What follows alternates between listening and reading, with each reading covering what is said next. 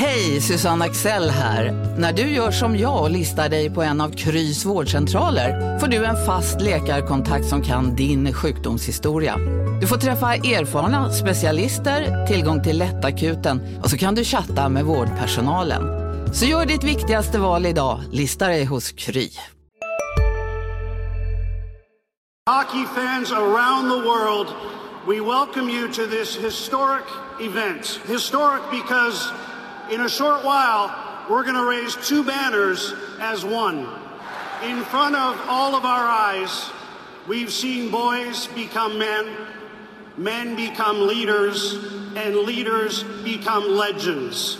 Ladies and gentlemen, they are simply put the two greatest Canucks of all time. Please welcome Daniel and Henrik Sedin.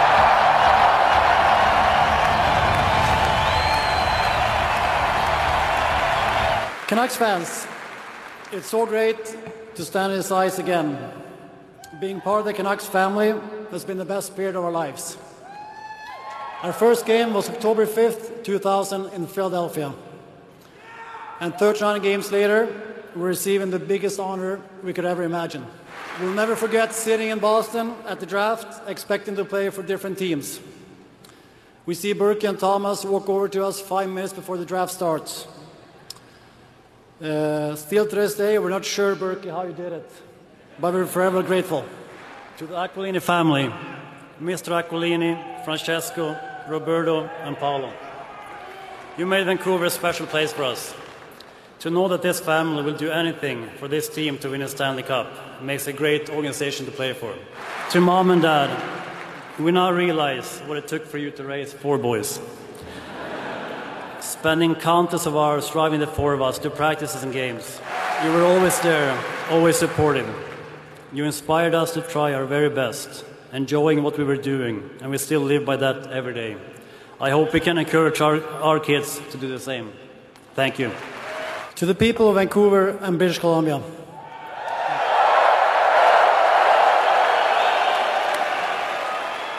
We came here in nineteen ninety-nine, and it felt like home from day one. We want to thank you for how you cheated us and our families. To play in front of you has truly been an honor, and nothing we've ever taken for granted. To the best fans in the league, we will now join you in cheering for this team when they go for the Stanley Cup.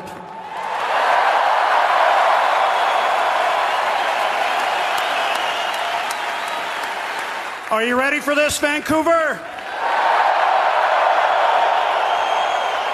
Ladies and gentlemen, Daniel and Henrik's numbers twenty-two and thirty-three. Vancouver Canucks, very proud to select Marcel Schwing, Team Modo in the Swedish Elite League, Daniel and Henrik Sedin. And they're going to be two of the greatest to ever won in that uniform. Daniel Sedin's first national hockey league goal. Henrik scores! The scoring champ, Henrik Sedin. Are you kidding me? Get out the highlight reel.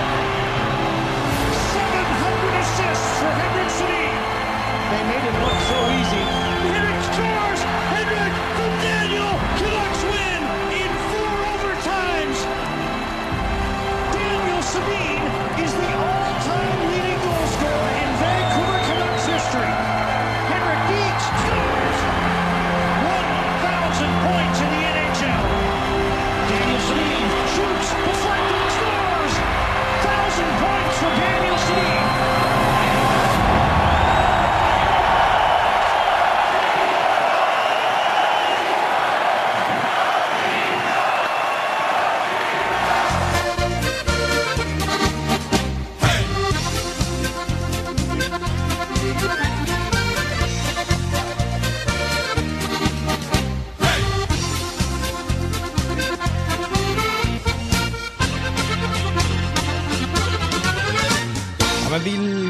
Vilken afton vi har fått vara med om ändå. Det slutgiltiga beviset på Daniel och Henrik Sedins betydelse för Vancouver Canucks som organisation, men även för staden Vancouver. Jag sitter här med Jonathan Lindqvist, N H L-korre för Viasat. Och eh, vad känner du egentligen nu, några timmar efter att vi har sett Daniel och Henriks tröjnummer hissas upp i Rogers Arenas tak. Det var såklart otroligt eh, känslosamt. Eh, och samtidigt, som jag sa själv i min lilla rapport till, till Viasat, så var det också ganska avskalat med nordamerikanska mått mätt. Det var inte jättemycket pompa och ståt, och det är väl egentligen precis vad som passar Dan och Henrik Sedin. Jag kan också gissa att de hade en, kanske lite att säga till om, om det. De här två ville hellre att spelet på isen skulle tala för dem, och på sätt och vis så gjorde de det med sin sista match på hemmaplan i Vancouver. Det var liksom den sista, det sista stora farvälet för, för de två. Um, så det tycker jag var väldigt passande. Jag tycker också det var väldigt passande egentligen att, att en person som haft så stor inverkan på dem, på deras karriärer, Jakob Markström, fick visa sin uppskattning genom just en insats på isen. Det, det språket som Dan och Henrik själva helst talar. Han var ju makalös, räddade fyrtionio puckar, höll nollan. Det är nytt rekord för flest antal räddningar under en hållen nolla N H L för en svensk målvakt. Så han var otroligt bra den här matchen, och det var väldigt passande tycker jag. Under dina år som du har bevakat N H L i Nordamerika så har du varit med om en annan svensk som har hyllats på det här viset, Daniel Alfredsson. Om du jämför de två ceremonierna, vad tycker du då? Ja, jag, jag har sett ett par ceremonier, Daniel Alfredsson, Rob Blake, Paul Correa i, i Anaheim och sådär. Och det som står ut eh, mest är väl egentligen att det bara var tvåtal. Eh, dels Daniel och Henrik själva såklart, eh, och Kevin Bieksa, deras lagkompis. Det var ju visserligen kanske det bästa tal jag någonsin har hört, alla kategorier. Det var helt, det rekommenderar verkligen alla att gå in och lyssna på. Jag har ju funderat på att du ska vara min toastmaster på vår, vårt bröllop. Men jag Ditt und- och mitt bröllop. Ja, det är inte helt orimligt att det kan vara du och jag som står där till slut på, ja. Där framme. Men jag, jag tror jag kommer ringa Bieksa istället. Alltså det var tio av tio. Jag tror nog att det är det bästa talet jag har hört. Timingen, eh, jag menar, alla bitar han hade med från karriärerna. Han var träffsäker, eh, rolig men ändå känslosam. Jag tyckte det innehöll allt som ett bra tal ska hålla. Ja, så det räckte det. Men det kanske var därför jag fick den här, när jag sa att det var avskalat förut, så var det egentligen inte för att någonting var insparat på. Det var ju fantastiskt fint med videomontage som var grymma. De hade live-uppträdanden till videomontage. Jättesnyggt med alla troféerna de har vunnit och O S-gulden på plats.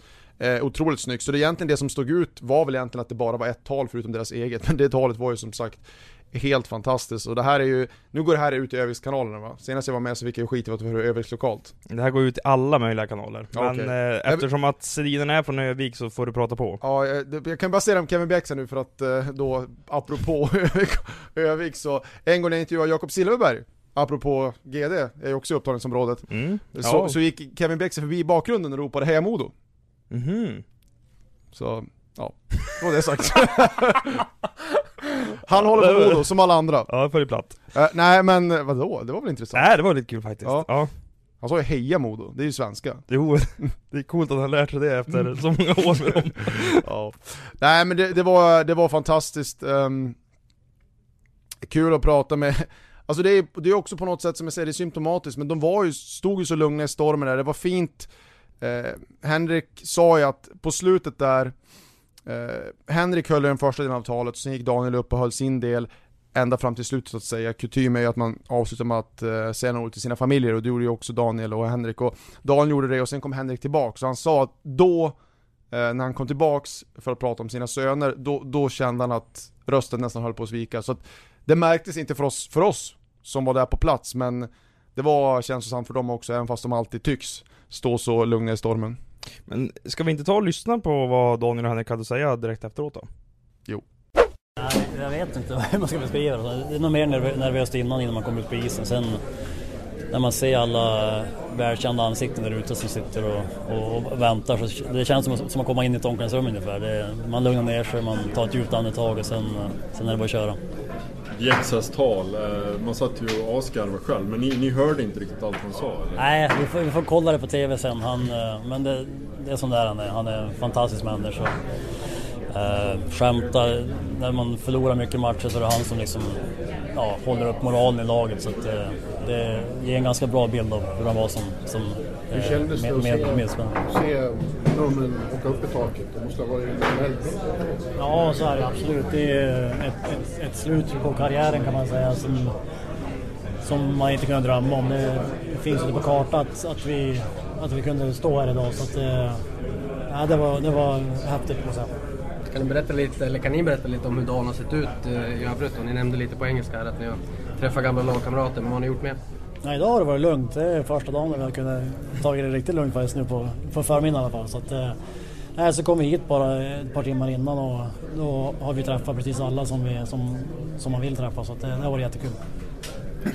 Vi pratade innan lite om hur det här skulle vara jämfört med andra saker ni upplevt. Och det, det är ju såklart annorlunda när ni gör det i kostymer. Men går du att jämföra känslorna? Om ni ska försöka jämföra med hur det var till exempel sista matchen eller eh, när du säkrade poängligan och sånt där. Vad, hur var det här jämfört med det?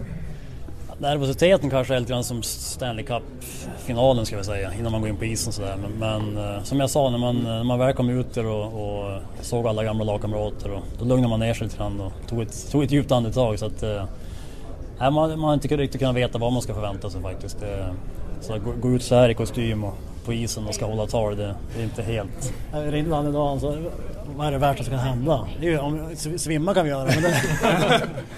Stina Lislantan som skulle börja snacka, eller hur gjorde du det? Nej, det var, nej det, åh, det kan man säga. Jag, jag, jag sa jag tar det. Ja, det är mycket lagkamrater här, men vad betyder det att ha Markus och Mattias här från, från svenska lagkamrater? Ja, nej, men det är ju fantastiskt. Jag, jag vet ju, alltså det är inte så lätt att bara flyga över liksom, halva jordklotet för att komma hit för, för, liksom, för en kväll. Så att, eh, det har ju varit fantastiskt att se dem här. Och, de var ju så him, himla stora delar. del av, av vår, våra tidiga år liksom, eh, Markus kom, som kommer från Järved och samma resa och man visste exakt man visste att om han kan bli framgångsrik så kan vi också bli så att det. Och sen Mattias som var en riktigt, riktigt bra vän eh, under alla år så att det eh, är jättekul att se med. Nämnde Markus var en förebild eh, för er som har gjort samma resa. Vad har det betytt för er att, att kunna göra, eller vad förebilder för andra? Till exempel har ju Victor pratat väldigt högt om vad ni har betytt för för honom och sådär. Vad det betyder för er att kunna vara förebilder på det sättet? Jag tror att det kommer från Övik så vi såg ju upp till Markus och Peter när vi, när vi växte upp. Niklas Sundström, det där gänget, sjuttiotre-gänget, sjuttiofem-gänget och sen eh, kommer vi och sen kom Victor efter oss. Så jag tror att vi alltid haft den där eh, ja, någon att se upp till som varit no- några, några år äldre. Så att, eh, för oss har ju, när vi kommer hit som, som Henke och Markus har betytt otroligt mycket. Och, Uh, ja, man blir glad att höra att Victor har kollat upp till oss också, men det är ingenting som man går runt och tänker på utan det, ja, man, är, man är som vant på. När blev det som mest emotionellt där ute? Var det något speciellt ögonblick som, som kändes mer än något annat?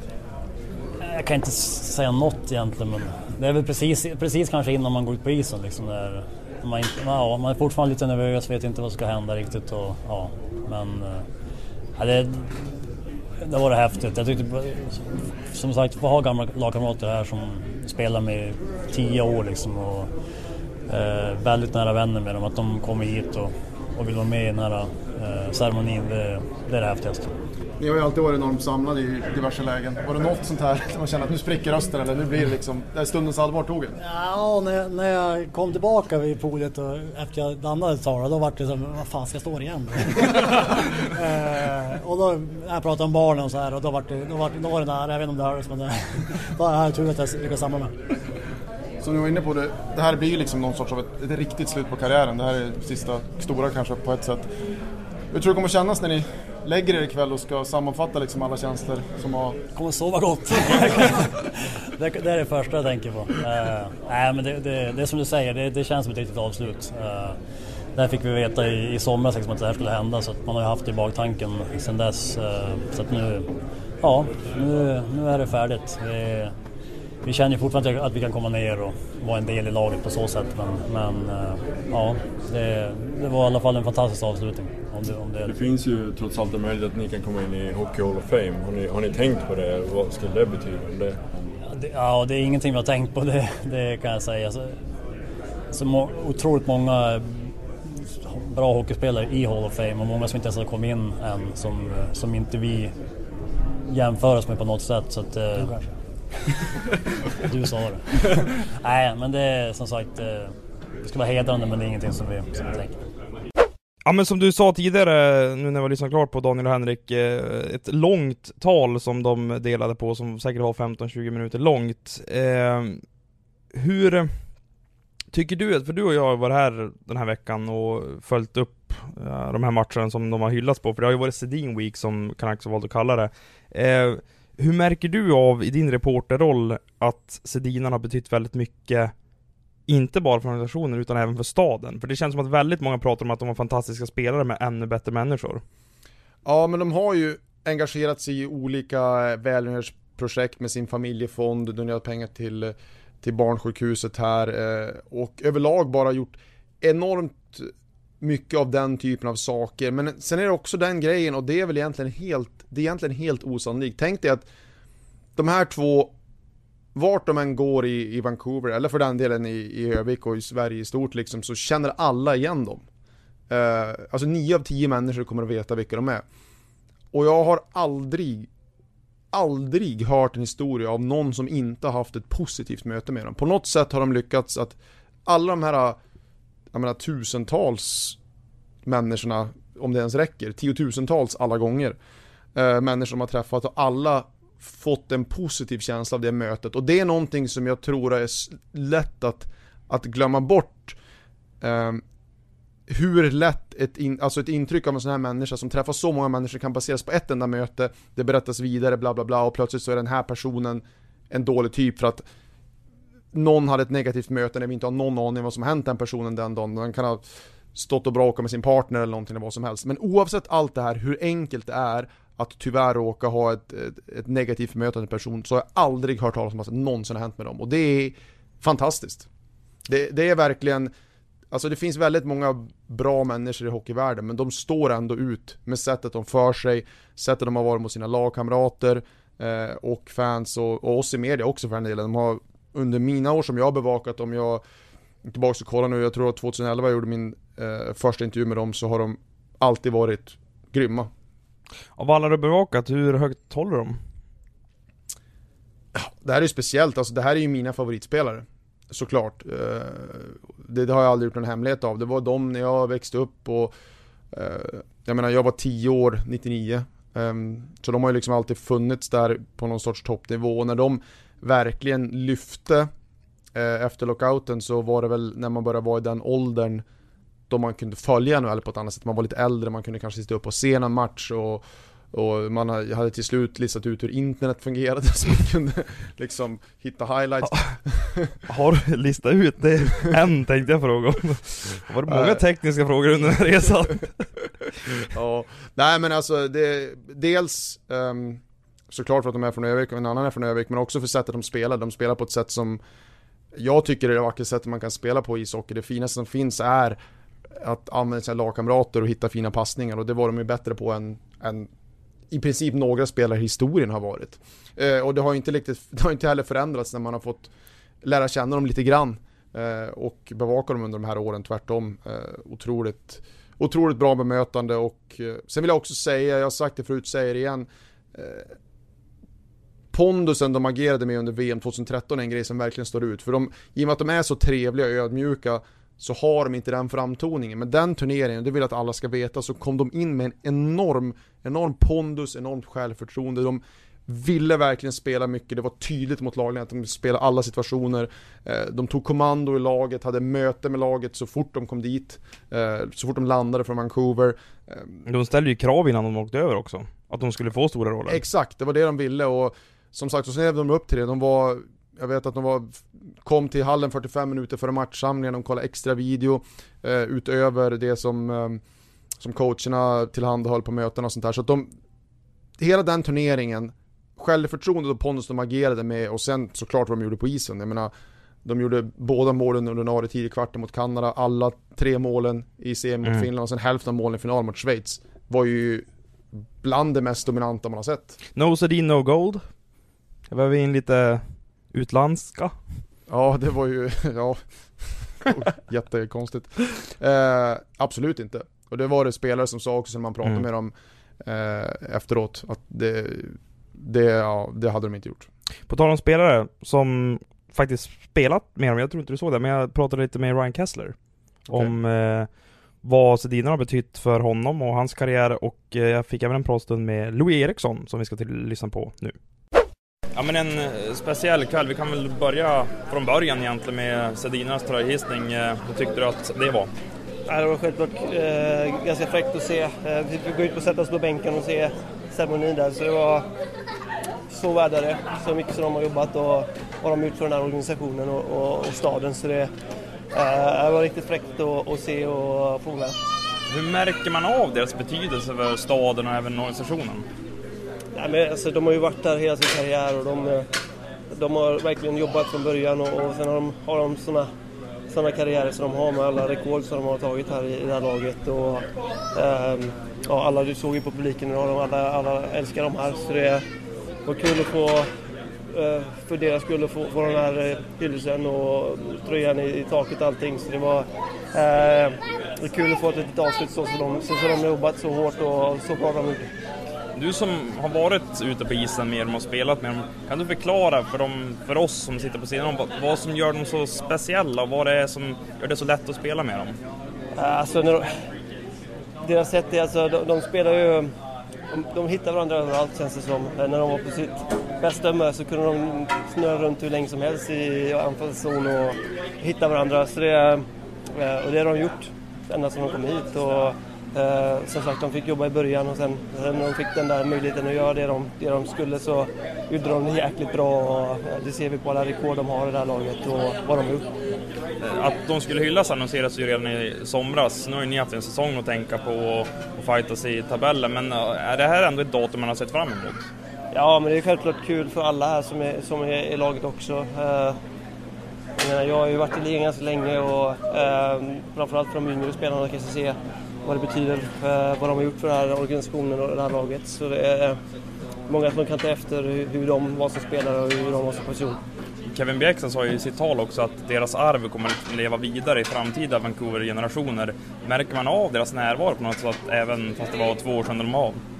Ja, men det är självklart. Alltså, de, de har betytt så mycket för den här organisationen som jag sa och... och Eh, många som vet vilka de är i den här staden och även i Sverige, eh, så det, det är självklart att eh, de kommer leva vidare i många, många år här och eh, när de har tröjorna i taket så kommer många se, se upp till dem och se vad de är.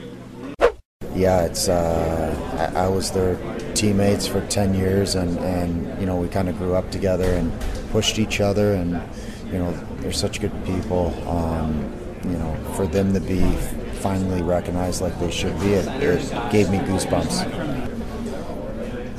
Like I said, they're, they uh, they taught me how to lead, and they, you know, I don't think they realize that, but um, just from watching them and, and watching them day in and day out be the same people, um, they're always the hardest workers, um, some of the toughest guys I know, and uh, it's, like I said, it's amazing. Thank you that they're getting recognized from that. They're described as great players, but even better people. Do you feel that that explanation sums it up well? Unbelievable players, unbelievable people. Um, I call them the nicest people in hockey. I honestly, in my honest truth, I can't say a bad word about it. And, you know, from on ice to off ice to, to charitable work to, you know, if they had a bad game, you wouldn't know it. And um, the way they thought the game, their mind was so advanced. And, you know, they, they're, they're not cocky. They're very humble people. And, you know, that's what you need as a leader. What did you think was what's that made them special out on the ice as players? Their mind. Um, They were ahead of their time. Um, they they thought the game differently. They're always three steps ahead of you. Um, you know, you couldn't really defend them, even if they if you knew what they were doing. Like when I played against them, I knew what they were doing, and I still couldn't stop them. So um, they're just uh, they're good people and good players. You were mentioned in the speech as well. Was that a special feeling for you? Yeah, yeah. For them to mention me in their speech, they didn't have to do that. They mentioned everybody too. It wasn't just me, but that's the type of people they are. They uh, they never leave anybody out, never feel leave anybody excluded. I mean, you have played with a lot of players during your career, but how high do you rank these two? The best. Yeah, one, one and two. Yeah, one and two. Yeah. Ja, men eh, Jonta, om vi ska sätta Sedinarna i ett historiskt perspektiv och vi börjar med det svenska synsättet. Hur, eh, hur står de sig mot de stora, om vi ska kalla dem så? Peter Forsberg, Niklas Lidström, Börje Salming, Mats Sundin. Eh, var placerar du in dem någonstans? Jag tycker att eh, Foppa är alltid Foppa och Lidas är ju Lidas. Men därefter så är det faktiskt en diskussion. Eh, jag menar, det finns bara fyra svenskar som har vunnit ett av de två priser som N H L har till ligans bästa spelare. Eh, Peter och Henrik har vunnit Hart Trophy, Daniel och Markus Näslund har vunnit Ted Lindsay som spelarna själva röstar på. Och bara där så har vi ju ett tydligt tecken. De har De och Peter är de enda som har vunnit poängligan i N H L. De har gjort, de har gjort över tusen, tusen matcher och tusen poäng, vilket bara en handfull spelare, svenska spelare har gjort. De är där uppe. Jag tycker ett tydligt exempel ibland så tror jag att det är så att spelare som, det är svårt att ställa spelare från tidiga eror mot varandra för de är höjda på pedestaler. Men jag, jag tycker att ett exempel man kan ge är till exempel en sån som, som Daniel Alfredsson, eh, som har varit en, en fantastisk spelare, en enastående karriär, och jag tar inte honom som exempel på, på något sätt racka ner på den, men han har ju varit tillgänglig för Hall of Fame ett par år här utan att bli invald, och eh, de flesta jag pratar med tror att Daniel och Henrik kommer att bli invalda direkt det första året de är tillgängliga, och det säger ju en del om att till exempel med nordamerikanska mått mätt så är Daniel och Henrik klart före en sån som Daniel Alfredsson i status. Jag är inte säker på att det är så i Sverige. Men för alla lyssnare här, om jag fattar det här rätt, du kan bli invald i Hall of Fame först tre år efter att du la av, och de här killarna la jag av tjugo arton, så det är tjugo tjugoett i så fall att de kan bli invalda. Korrekt. Så det får vi se då. Men, det är, som sagt, Men som du ser det, helt givna? Helt givna att de är invalda, absolut. Det, fin- det finns inget snack. Det är väldigt få spelare som, som vinner poängligan. Det, det är bara ett par stycken uh, som inte har blivit invalda sen.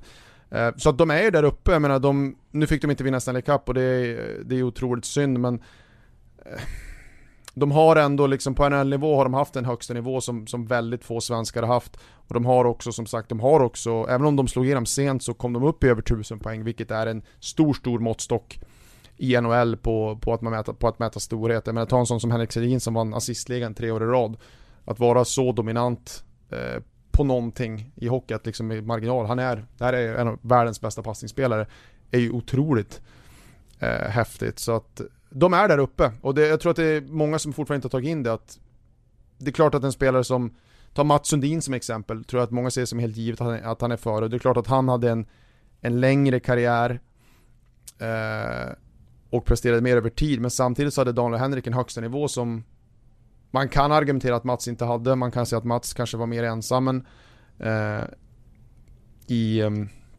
i Toronto, men han är, de är där. Och precis, precis som Mats fick ta ett enormt ansvar i Toronto, fick Daniel Henrik gör i Vancouver, fick ta otroligt mycket skit. Toronto är den största marknaden, men Vancouver är en tuff marknad. Men hur ska det där värderas? För jag vet att du gillar att prata om det, peak versus längd på karriären och trogen tjänst. Eh, är just höjden eller att man lyckas leverera på en hög nivå under väldigt lång tid? Ja, det, alltså det är ju det är en smakfråga, men jag tycker att om du tar till exempel Daniel Henrik så har de ju så pass mycket längd. Alltså som vi säger, vi är uppe i ett, ett högt, högt antal matcher. Eh, vi är uppe i över tusen poäng. arton år i N H L. Eh, precis. Så att om man till exempel, en, an, en spelare man i sådana fall egentligen mer ska diskutera i sådana fall, det är ju Markus Näslund som hade en peak som, återigen, efter Foppa, Lidas och kanske Henrik Lundqvist, så är Markus Näslund med i diskussionen med vilken svensk som helst om vem som har varit bäst när de stod på toppen av sin förmåga. Men hans karriär var kortare. Han nådde inte till ens niohundra poäng. Eh, och då blir det svårare att ställa de här sakerna mot varandra. Men du tar Daniel Henrik som har den här piken men också nådde till de här gränserna. Då är de, tycker jag i alla fall, eh, väldigt, väldigt högt i, i svensk hockeyhistoria. Häromdagen så hade du lite kul trivia gällande Markus Näslund. Kan du inte berätta om det? Att han är en av två svenskar som har vunnit den mål, eller målligan och assistligan för svenskar sedan, var det åttionio? Ja, nittiotalet framåt så är det bara två svenska poängkungar som har vunnit både den svenska mål- och assistligan. Markus Näslund och Mats Sundin. Ja, det är ju mäktigt. Och de senaste tjugosex åren är det bara Markus som har gjort det. Det här var säsongen noll tre noll fyra. Eh, så det är ju absolut en sån sak som, alltså, återigen, nu ska det här handla om Daniel Henrik, men, men det säger alltid att, att Markus är ju den i särklass, tycker jag, mest underskattar den här svensken. Och återigen, på tal om att vara här borta, här inser man ju hur stor Markus är. Ja, verkligen. Och jag tänker att det här blir en perfekt brygga faktiskt, för vi pratade med Markus Näslund direkt efter hyllningarna av Sedinarna, och han var ju rörd såklart för att han blev nämnd i deras tal. Och han var väldigt glad över att vara tillbaka i Vancouver, som han spenderade en stor del av sitt vuxna liv i. Först och främst Bieksas tal där, det hör, det hör klass. Ja, tyvärr så hade vi jättesvårt att höra vad som sades. Så att det var, man hörde bara bitar av det. Men sen så är det klart man, man känner ju Kevin nog. Att man vet ju att det är lite små skämt hela tiden. Men eh, utan något skript. Så han, han är ju mm. superduktig. Jag sa till honom, han, han var så pass ung när, när jag spelade med honom. Så, så jag önskar att han skulle prata lite mer när han är så duktig på det. Hur var det här att få uppleva dem? Så det är nästa. Jo, men fantastiskt. Hela veckan har ju varit eh, ett... Vi är specialister på det vi gör, precis som du. Därför försäkrar vi på Swedea bara småföretag, som ditt. För oss är små företag alltid större än stora. Och vår företagsförsäkring anpassar sig helt efter firmans förutsättningar. Gå in på swedea.se slash företag och jämför själv. Swedea. Hej, Synoptik här. Hos oss får du hjälp med att ta hand om din ögonhälsa.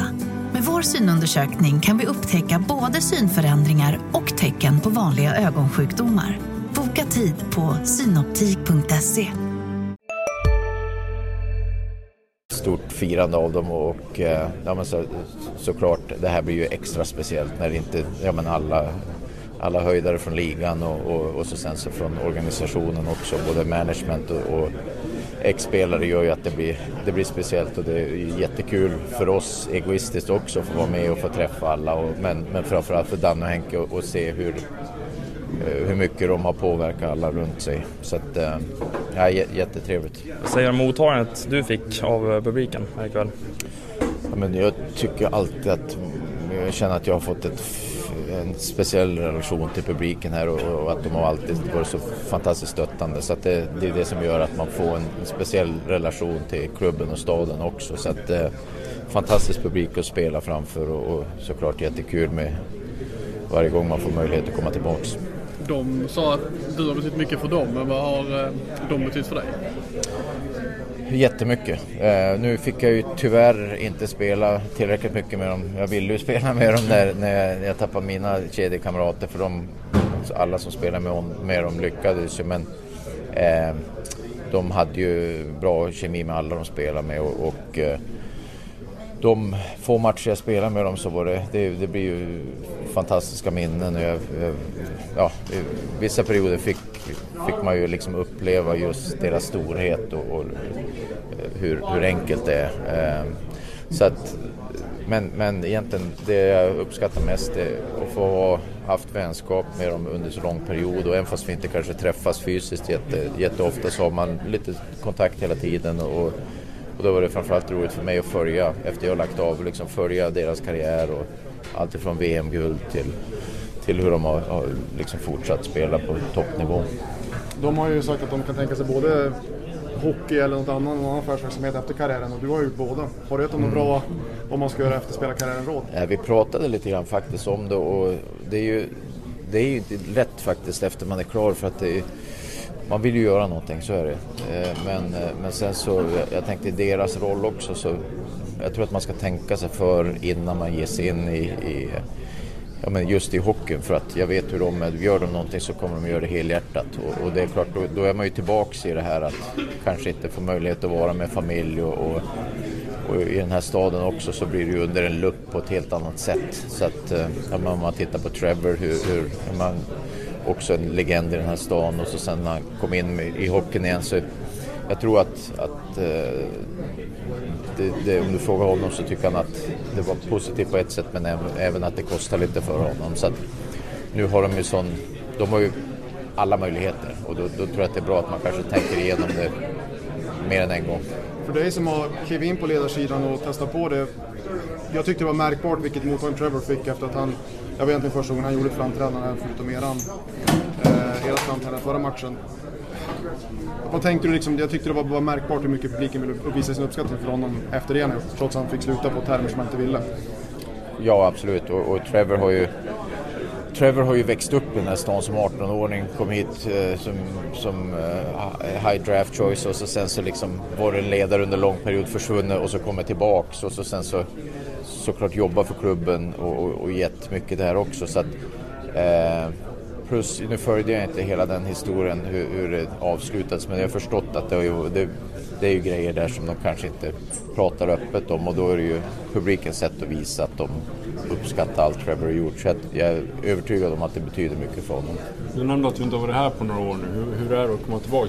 Känns det som samma stad som du lämnade en gång i tiden? Eller hur har det förändrats? Ja, men på, på många sätt gör det det. Eh, sen har det ju förändrats. Om man tittar på själva staden så det händer ju saker hela tiden. Eh, och och eh, även i organisationen så är det ju det är inte jättemånga som är kvar från den tid jag var här. Men fansen är kvar. Det är många som liksom kommer fram och, och minns sen, fast det trots allt är ja, men femton, femton år som man spelar här, och det är ganska länge. Eh, men eh, nej, men det, det är verkligen ett, ett speciellt ställe att spela på. Därför tror jag, man hör ju många prata om det här att fansen förtjänar en Stanley Cup, och eh, jag, jag känner verkligen så för, för det här gänget, för de, de stöttar, och det jag vet sold out streak på flera hundra matcher tidigare. Nu vet jag att de hade haft en, en dipp under några år, men, men de finns ändå där, och det det är det man vill ha som spelare, att, att ha folk som bryr sig. Ja, ja, hur känns det? Jag tänker så här, nu har ju du varit utanför hockey ett tag så att säga. Hur, hur får du tillbaka suget när du upplever sånt här? Eller? Nej, men det är klart man drömmer ju tillbaka. Man känner ju den här känslan. Men när man kommer ner till rinken så får man lite det här med, med fjärilar i magen inför en match. Och, eh, och, och även det här att eh, man minns tillbaka. Ja, men när man är, rör sig i de här rummen och, och ut på isen, så är det klart att det, det blir mycket minnen som kommer tillbaka på så sätt.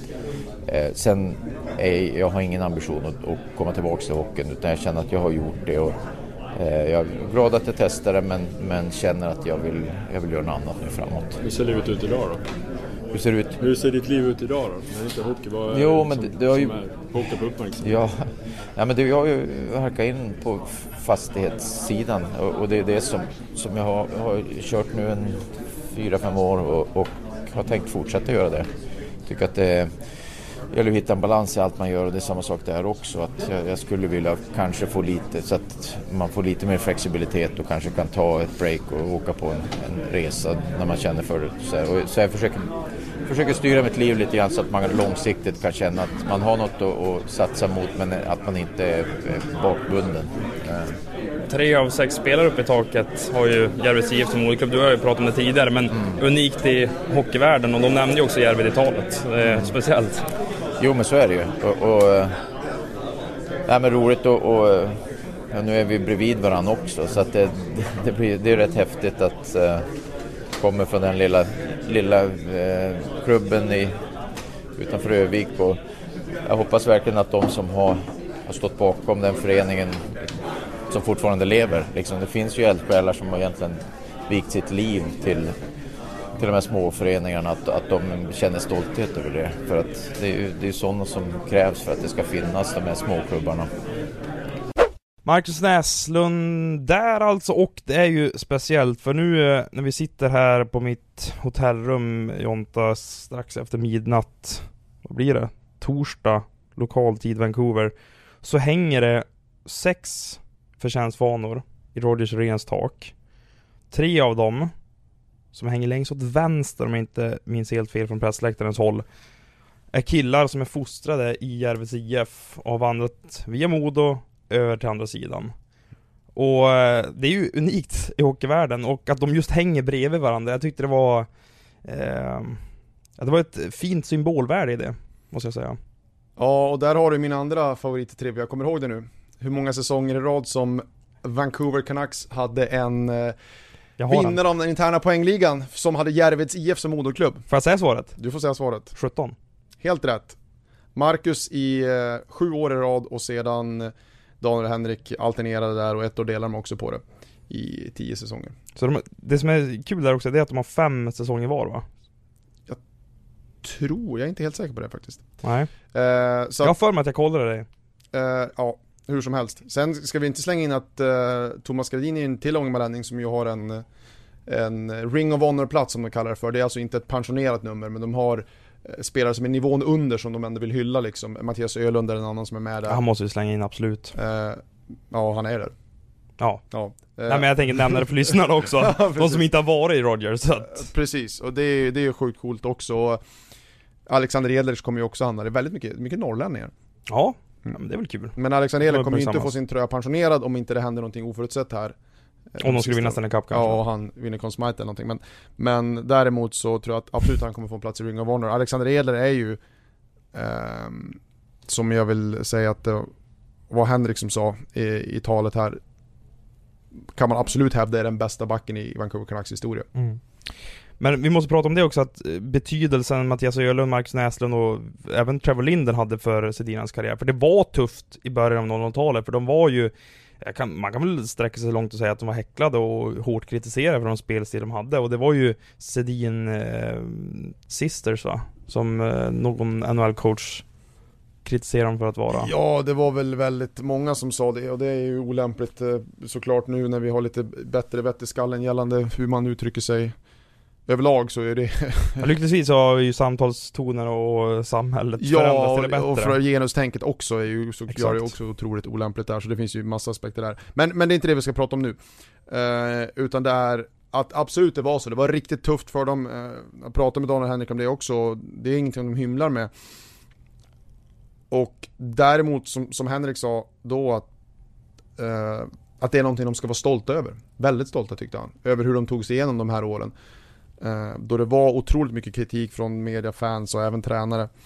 Och då nämnde de ju, utöver att de hade varandra att prata med, som lyfte fram som en stor grej, så var det just lagkompisarna Mattias, Trevor, Marcus och andra som gjorde det roligt att komma till rinken. Och det är någonting som ja, de själva tyckte var en väldigt viktig del av det här. Trevor Linden, det är det högsta jublet man har hört på rätt länge då, när han presenterades under Sedinernas ceremoni. Absolut, och där kontext där, och det är för att han, han var president för Vancouver och fick lämna, de fick, om man inte haft, de har haft tunga resultat, han fick lämna och ville väl inte göra det och sådär, och det var, det var ett lite olyckligt, en olycklig skilsmässa, och det fansen gjorde där var ju att visa exakt hur mycket kärlek de hade för honom, att han hade gått in och gett av, av sig själv i en roll som klubbledare efter en fantastisk karriär där han inte behövde göra det. Um, tycker jag var jättefint att de returnerade. Återigen, det är en grej om vi ska dra den parallellen. Uh, tycker jag återigen en sån som Markus Näslund, faktiskt igen måste jag säga, som har gjort, så gjorde samma sak för Modo. Ja, han kom hem till en klubb. Vilket där... Vilket nordamerikanskt uttal om Modo. Modo. Modo. Vad hänt med dig? Jag pratar så mycket engelska de senaste dagarna. Uh, nej, men han kom hem till Modo. Det, det fanns inget behov alls för honom att kliva in och göra det, men han gjorde det för att han ville göra det. Han ville ge tillbaks. Och det är återigen en sån sak som jag hoppas att folk verkligen förstår och uppskattar. Det enormt hårda jobbet som han la ner under de åren som G M. Det vet ju du som är på den här sidan av saken, hur, um, hur mycket jobb, hur hårt jobb han la ner och hur mycket han brydde sig. Sen ska man väl säga det också, hur han investerat i samhället i Örnsköldsvik ska ju inte underskattas. Nej, verkligen inte. Han fortsätter ju ge tillbaka. Han är... Ja, återigen, jag har otroligt mycket på det... Liksom för Daniel och Henrik så har jag också otroligt mycket respekt för Markus Näslund. Nu blir det lite Öviks eh, fokuserat här, men på det sättet så kanske han är Öviks största son, Markus Näslund. En hot take. Ja, varför inte? Ja, tänker du kontra Peter då? Ja, det måste man väl prata om. Men där har vi också en person som såklart har investerat i ja, jag, samhället. Så jag, att... Ja, jag, jag, ska jag, jag tänker nog fega ur det. Den här tycker inte vi behöver ranka. De har faktiskt, det ska vi ge dem. De här två har ju fortsatt att ge tillbaka hur mycket som helst. Absolut. Båda har gått in i klubbledarroller, båda har investerat i olika projekt i stan, båda har varit fantastiska ambassadörer, talar väl om stan. Eh, vi hur... behöver inte vara journalist och lista allting. Vi kan bara hylla dem faktiskt. Ja, ja exakt. Du behöver inte vara det. Jag gjorde inte det. Det är därför du inte är en reporter heller i grunden. Du, nej. Vad, är, vad är jag? Du är människa. Nej, men nu är man rätt mos i skallen, Jonte, men jag måste säga det att det finns något vackert också i att när Daniel och Henrik lägger av så kommer Elias Pettersson in och bär den svenska och ja, men västernorrländska fanan vidare också. Um, och just sättet han spelar ishockey på, man märker det när Sedinerna pratar om Elias också, att de uppskattar verkligen honom som spelare och även individ utanför. Jag tycker Elias hade ett väldigt kraftfullt citat också, att om jag bara blir ihågkommen som hockeyspelare har jag misslyckats. Och det tycker jag är vackert på något vis, att när man vet att Sedin har gjort utanför isen och även på isen för Vancouver, att nu finns det en svensk kille här som kan föra traditionen vidare. Absolut, och det märker man varenda gång Elias får frågor om Daniel och Henrik som förebilder, så är det det de har gjort vid sidan av isen som man helst vill lyfta fram själv, att det är det han tittar på, vad de har gjort i samhället här i Vancouver och hur de har engagerat sig. Så han har ju verkligen anammat det, och det var ju någonting som Kevin Bieksa sa i sitt tal, att den här andan som de, eh, Daniel och Henrik satte och förde vidare till Bo Horvath och de andra som är kapten nu, som han i sin tur för vidare till Elias och, och Quinn Hughes och sådär, det är någonting som kommer leva kvar i tjugo år till. Eh, och det tror jag verkligen. De, de har liksom satt en ribba för hur man ska föra sig som ambassadör för Vancouver Canucks som är enormt, enormt hög. Eh, och ja, den kommer att ha ringa på vattnet i, i många, många år framöver i den här stan. Och framtiden ljus för Vancouver Canucks, det måste man ändå påstå med tanke på löfterna de har i den här truppen. Quinn Hughes, du nämnde Bo Horvath, Elias Pettersson, Brock Besser. Eh, det finns ju många som är Thatcher Demko, hur uttalar jag rätt? Jag slaktade hans namn totalt. Ja, men det är väl, om man sitter där hemma och lyssnar på det här och är Canucks-fan, det finns rätt många av den varan i Sverige, så är det ju en franchise som är på uppgång verkligen. Franchise? Ja. Klubb? Kan vi säga ja. Nej, ja, men, men det, ja. Vi kan väl slänga in lite engelska uttryck här. Absolut, om vi, om vi ska nörda ner oss på den nivån så, så är det ju så. Sen, sen är det så att de har några problematiska kontrakt. De kommer att eh, ha en tuff sommar där de kanske kommer behöva ge upp någon talang för att bli av med något jobbigt kontrakt, för att om ett år så ska Quinn Hughes och Elias Pettersson ha nya kontrakt och de kommer gissningsvis att kosta minst tjugo miljoner dollar per säsong tillsammans. Ja, men det är också det vi ser nu, eftersom att eh, vi nu är i i G D-land. Det är ju där det vi ser med Jakob Markström här. De vill ju så otroligt gärna ha kvar Markström. Markström är kanske en av hans bästa målvakt den här säsongen. Han är så bra. Han är i den är diskussionen. Är han en kandidat över sina? Det är han absolut. Uh, det är han absolut. Uh, han, är, han är med i den diskussionen. Jag menar, vi såg ju bara matchen idag och för den delen senast också mot Nashville är ju helt sinnessjuka insatser. Och Markström, om man går in och kollar på um, vanlig räddningsprocent, så är det inte jätteimponerande, men de som har mer eh, avancerade vapen för att mäta utmaningar målvakter ställs för i form av varifrån skotten kommer, eh, hur många passningar som föregår, sådana saker som vi vet gör det svårare att rädda. Mm. Säger att Markström, det finns statistik som, som säger att Markström är den målvakt som har förhindrat mest mål i N H L baserat på hur svåra skotten har fått emot sig.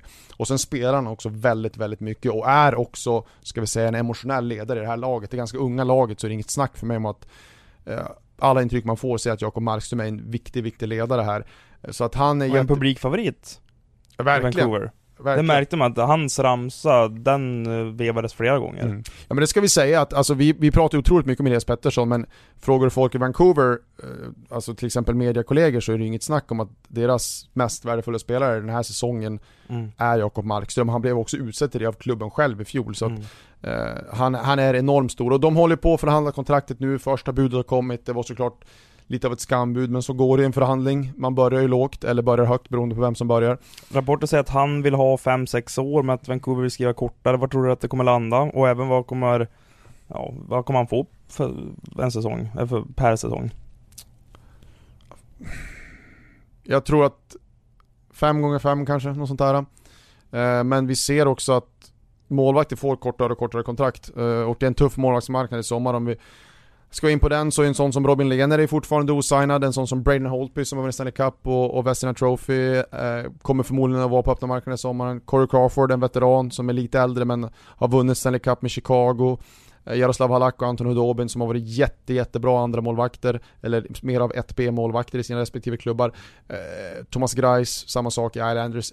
Många riktigt bra målvakter, och det gör det lite svårare för Markström, för det är inte jättemånga klubbar som har en lucka öppen för en målvakt heller.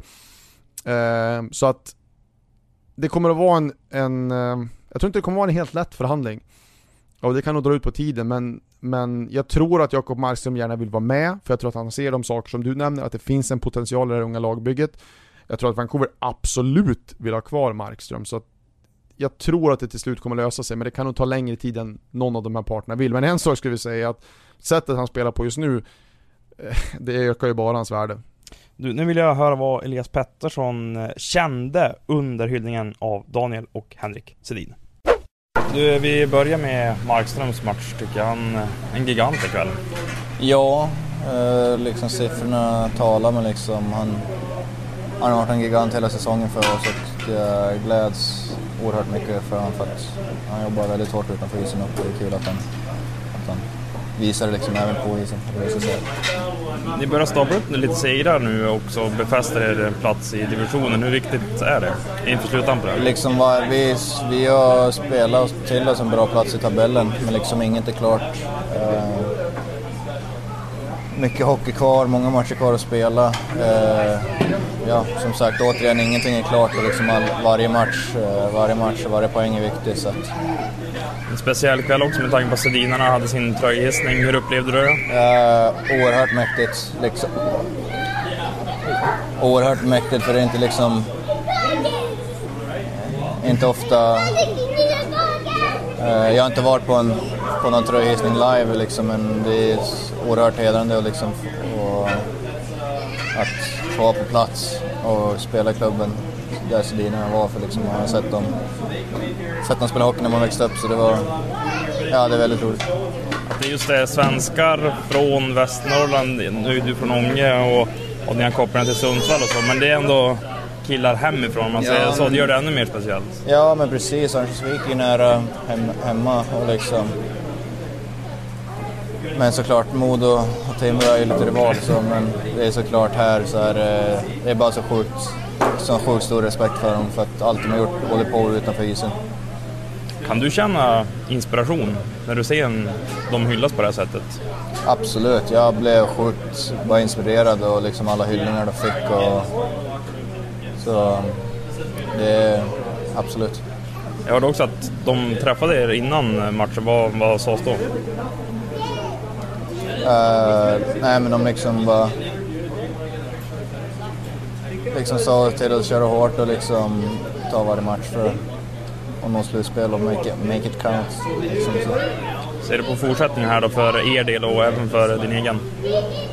Nej, men det är bara gnugga i och gnugga på och ta varje, ta varje match, för inte tänka för vad som kan komma skall, utan ta varje dag för dag och göra så mycket som möjligt. Har du märkt av att det har varit mycket svenskar på plats? Det har ryktats vara tre till fyrahundra på plats, och det var faktiskt en pub här också lokalt i Vancouver som visade Modo Timrå när det var nästan sjuttio åttio personer som såg det derbyt. Har, har du märkt av det? Nej, jag har inte varit på pubben så det har jag inte märkt av, men jag vet såklart, jag vet att det är mycket svenskar här. Den här. Ja, nu har vi rullat de intervjuer vi har, och Jonton, vi ska ta och avrunda det här specialavsnittet som vi måste säga.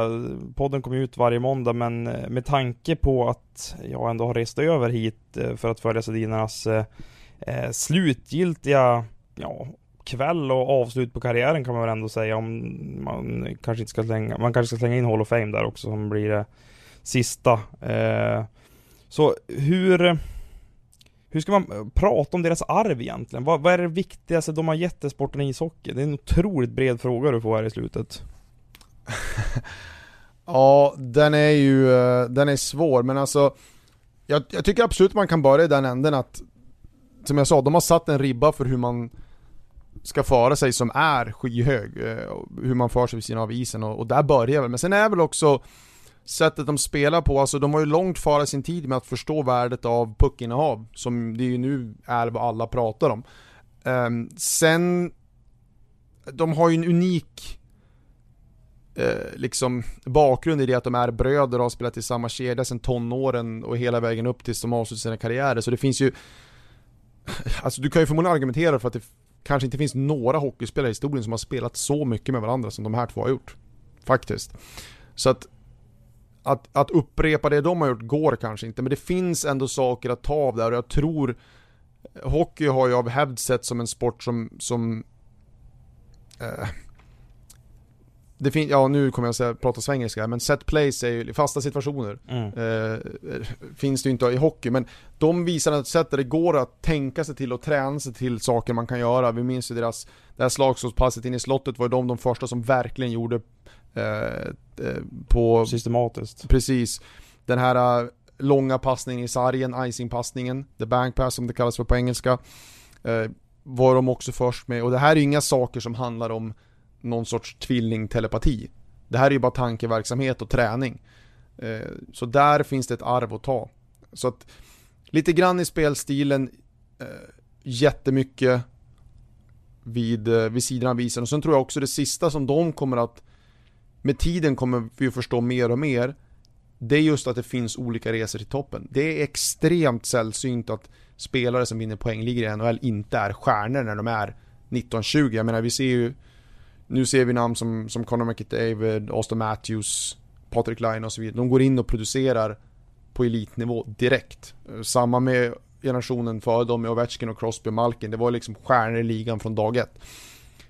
Och det är det vanliga, men det finns, det finns en längre väg att ta om man verkligen har tron på sig själva och har viljan att arbeta hårt. Och det hade de, och det glömmer man ofta bort. Det krävdes ett enormt självförtroende, en enorm arbetsmoral, en enorm mental tuffhet för att ta sig dit de har tagit sig. Du, det där sammanfattar du bra. Tack. Du kanske ska prata till kväll. Jag tyckte att Kevin Bieksa skötte det med den här. Och sen var det jag då... trodde du skulle säga jag fick frågan men tackade nej. Ja, exakt, och därför var det ett tal. Nej, men det var bra. Det var, jag tycker det var fint. Det var, som du sa, Daniel och Henrik pratade ganska länge, och det tycker jag också säger mycket om dem, för att anledningen till att deras tal var så långt, det var ju bara för att de ville tacka så, så många som möjligt. Ja, det var ju allt in, talen innehöll. Exakt. Uh, så det var ju verkligen, det tycker jag som sagt, det säger någonting om dem. De gjorde en poäng av att uh, sända en tanke till Jay Bowmeister som otäckt kollapsade på bänken häromdagen. Uh, vilket också är en gest som säger mycket om dem. Ja, det är bara en, det är bara en typisk Sedin-gest. Så att, uh, fantastisk kväll. Stort tack för att du var med. Stort tack för att jag fick vara med. Och tack till alla er som eh, lyssnade på det här avsnittet. Jag inte, det är ju så att i Hockeypuls podcast så avslutar vi alltid med en låt. Vad tycker du passar för det här tillfället? Jag tänker spontant på raden en spegelbild av mig, en spegelbild av brorsan. Både ja! Han och jag kommer samtidigt ut ur morsan. Större perspektiv med Block fyrtiofyra, men jag vet inte om den finns i din låtdatabas. Jag kan nog hitta den, faktiskt. Tror du? Ja, absolut. Vill, ja. vill du avsluta med den? Ja, absolut. Då tycker jag att vi gör det. Har ni några funderingar eller frågor på det här avsnittet? Ni kanske vill höra av er direkt till Jonta också, men det går att mejla mig på adam punkt johansson snabel-a mittmedia punkt se. Nu ska vi sova, men du får presentera låten här, Jonta, innan vi säger tack och hej. Och då har vi den här då. Eh, lite nollens touch från Umeå. Block fyrtiofyra, större perspektiv. Ja, okej. Okay. Du är tillbaka. Ja, vi är ju tillbaka nu faktiskt. För vi har ju lyssnat igenom ditt låtval och ja, ja. känner väl att det kanske inte passar. Du har inte förberett mig för det här. Eh, grejen är att eftersom att eh, de är ju tvillingar, Block fyrtiofyra. Så att jag, det är ju spontant den låten jag tänkte på. De rappar om att de är tvillingar. Mm, jo, jo. Och det är ju en kanonlåt om man ska gymma. Eller åka, ja, och, cool. åka och spöa upp någon med ett baseballträ. Eller bara, bara vill komma i den stämningen, den aggressiva stämningen. Men det är inte där vi är nu. Så nu har jag tänkt till lite och känt att jag vill ha en, en, en vacker och fin låt. Eh, både för att det var en vacker och fin kväll och för att Daniel Henrik spelar väldigt vacker och fin hockey. Och så har det varit väldigt mycket Öviks tema. Så att eh, vi får ta en lokal produkt också. Eh, musikaliskt finns det inte lika många där. Eh, och eh, kommer då därför att gå med Totta, Nationalteatern, Bara mina älskade väntar. En fantastiskt vacker oh. låt. Ja, det måste stämma in. Bättre än Block fyrtiofyra i alla fall. Olika.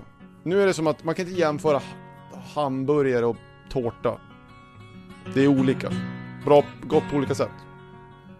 Men bara om min älskade väntar.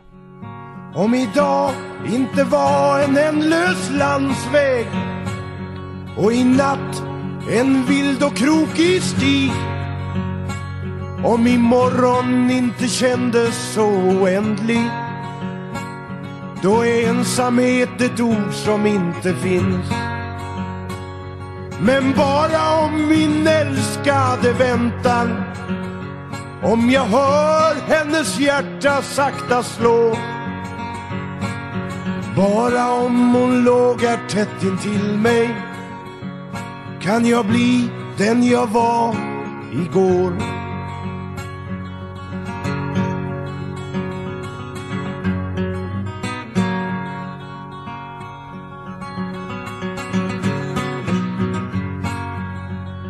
Jag kan inte se min spegelbild i vattnet.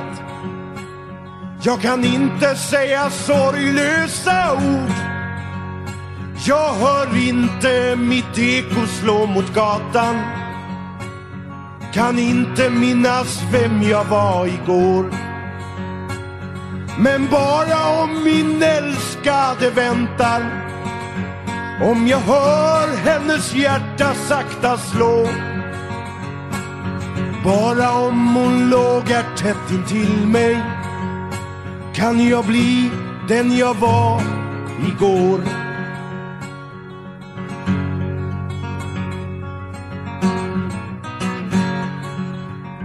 Det finns skönhet i flodens silversånger.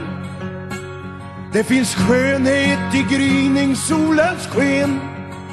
Men då ser jag i min älskades öga en skönhet större än allting som jag vet. Och bara om jag vet att hon väntar. Om jag hör hennes hjärta sakta slå. Bara om hon låg här tätt intill mig. Kan jag bli den jag var igår.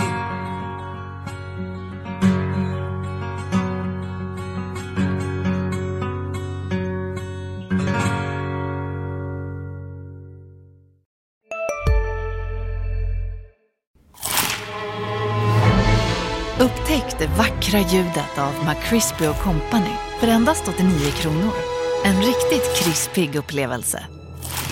För ett ännu godare McDonald's. Ni är med om det största. Och det största är den minsta. Ni minns de första ögonblicken. Och den där blicken gör er starkare. Så starka att ni är ömtåliga. Men hittar trygghet i Sveriges populäraste barnförsäkring. Trygg Hansa. Trygghet för livet.